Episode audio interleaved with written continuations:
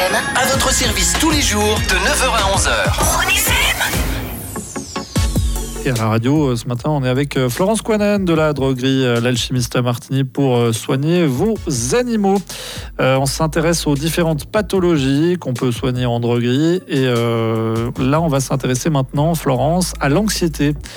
Assez fréquent chez les animaux. Alors c'est très très fréquent, anxiété, nervosité, euh, même des fois de la dépression. Euh, là on vient de terminer le carnaval, donc normalement on a à peu près la paix jusqu'au 1er août pour les pétards, les feux d'artifice et autres, normalement. Hein. Je dis bien, mais voilà, des bruits aussi suspects euh, qui, qui agressent les animaux, qui ont une ouïe qui est très développée par rapport à la nôtre. Euh, on pense pas des fois, mais, mais un changement de lieu, par exemple un déménagement, euh, une personne âgée qui part au home, qui a, qui a un animal, et puis cet animal, eh ben, il faut le replacer à, à quelque part parce qu'on ne peut pas le prendre au home. Euh, voilà, ou, ou l'arrivée d'un autre congénère, par exemple, euh, bah, j'en sais rien, un divorce, un changement de vie, un déménagement, ok, mais si vous avez un animal qui est depuis euh, 10 ans dans un appartement et puis tout à coup on, on prend un deuxième animal, ben voilà, il faut, euh, c'est comme entre les humains, hein, des fois euh, ça match, puis des fois ça match pas du tout. Donc euh, on peut tout à fait leur proposer des choses pour les détendre, les calmer, agir autant sur l'anxiété que sur la dépression, que sur le côté choc en fait euh, en général qui, se passe, comme chez nous. On peut aussi les mettre euh, dans des, auras positifs. hein. On a des sprays auriques qu'on peut gicler sur les animaux, ou en principe on les met dans nos mains, puis après on caresse les animaux. Ça marche très bien aussi. Et un animal qui change d'attitude, qui tout à coup se cache, qui tout à coup ne mange pas, tout, qui tout, tout à coup a des, des réactions qu'il n'avait pas avant, tout à coup il vous attaque. Euh, c'est souvent de l'anxiété ou de la nervosité. Alors voilà, essayez de, de cette, euh, cette panoplie de, de produits pour les détendre et souvent ça, ça match direct. Et sinon, ben voilà, le vétérinaire pourra aussi vous aider.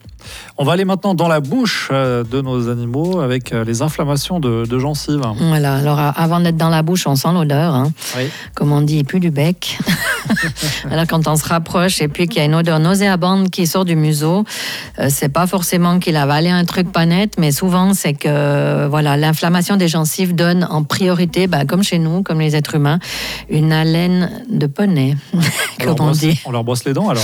Alors les, les chiens, oui, vous pouvez leur brosser les, les dents. Pour euh, les chats, en principe, c'est un détartrage chez le vétérinaire euh, qui est pas très agréable. Euh, donc on a des pré- des préparations qui vont agir sur cette inflammation. Donc, on va à la fois avoir un effet bactéricide, un, effet anti-inflammatoire, et souvent l'aboutissement d'une gingivite, par exemple, chez un chat, c'est l'arrachage des dents. Alors, imaginez un chat auquel on doit enlever toutes les dents. Pas Euh, terrible. hein. C'est pas terrible. non. Pour le sourire, sur la photo, ça, ça le fait pas.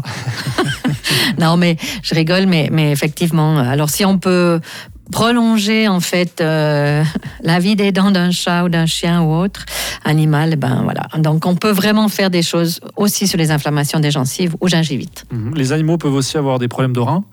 Alors, les insuffisances rénales sont très, très, très courantes. Alors, on est de nouveau plus chez le chat que chez le chien. Euh, les symptômes sont difficiles à avoir. Un chat boit peu, donc il faut vraiment l'hydrater. Ça, c'est très, très important. Sur- Surtout, en plus, si vous le- leur donnez de la nourriture sèche, donc les, les croquinettes. Euh, c'est difficile de voir un, un chat boire. C'est vrai que dans une gamelle, souvent, il boit pas. Il faut de l'eau courante, donc souvent, il boit au robinet ou il va dehors dans les fontaines, etc. Donc, euh, les insuffisances rénales se, se voient surtout aux analyses sanguines.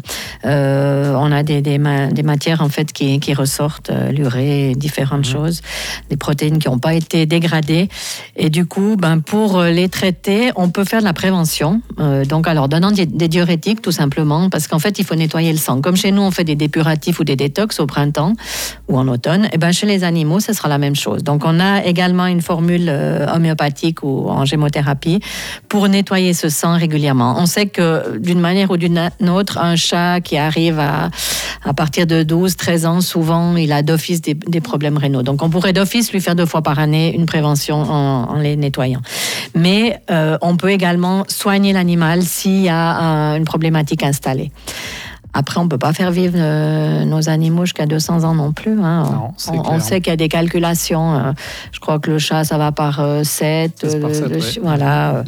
Donc voilà, quand on a des vieilles filles ou des vieux garçons à la maison, eh ben voilà, il faut y aller mollo, il faut s'en occuper euh, et faire euh, le mieux pour qu'ils soient en pleine forme. Tant que leur qualité de vie est correcte, ben moi j'estime que c'est génial et puis on, on peut les faire durer un petit peu plus, mais sans qu'ils souffrent. C'est surtout ça qui est important. On poursuit la discussion dans quelques instants, donc euh, on va vous retrouver une dernière fois. Euh, c'est le dernier moment pour poser vos questions euh, par WhatsApp si jamais, hein, 079 327 10 10.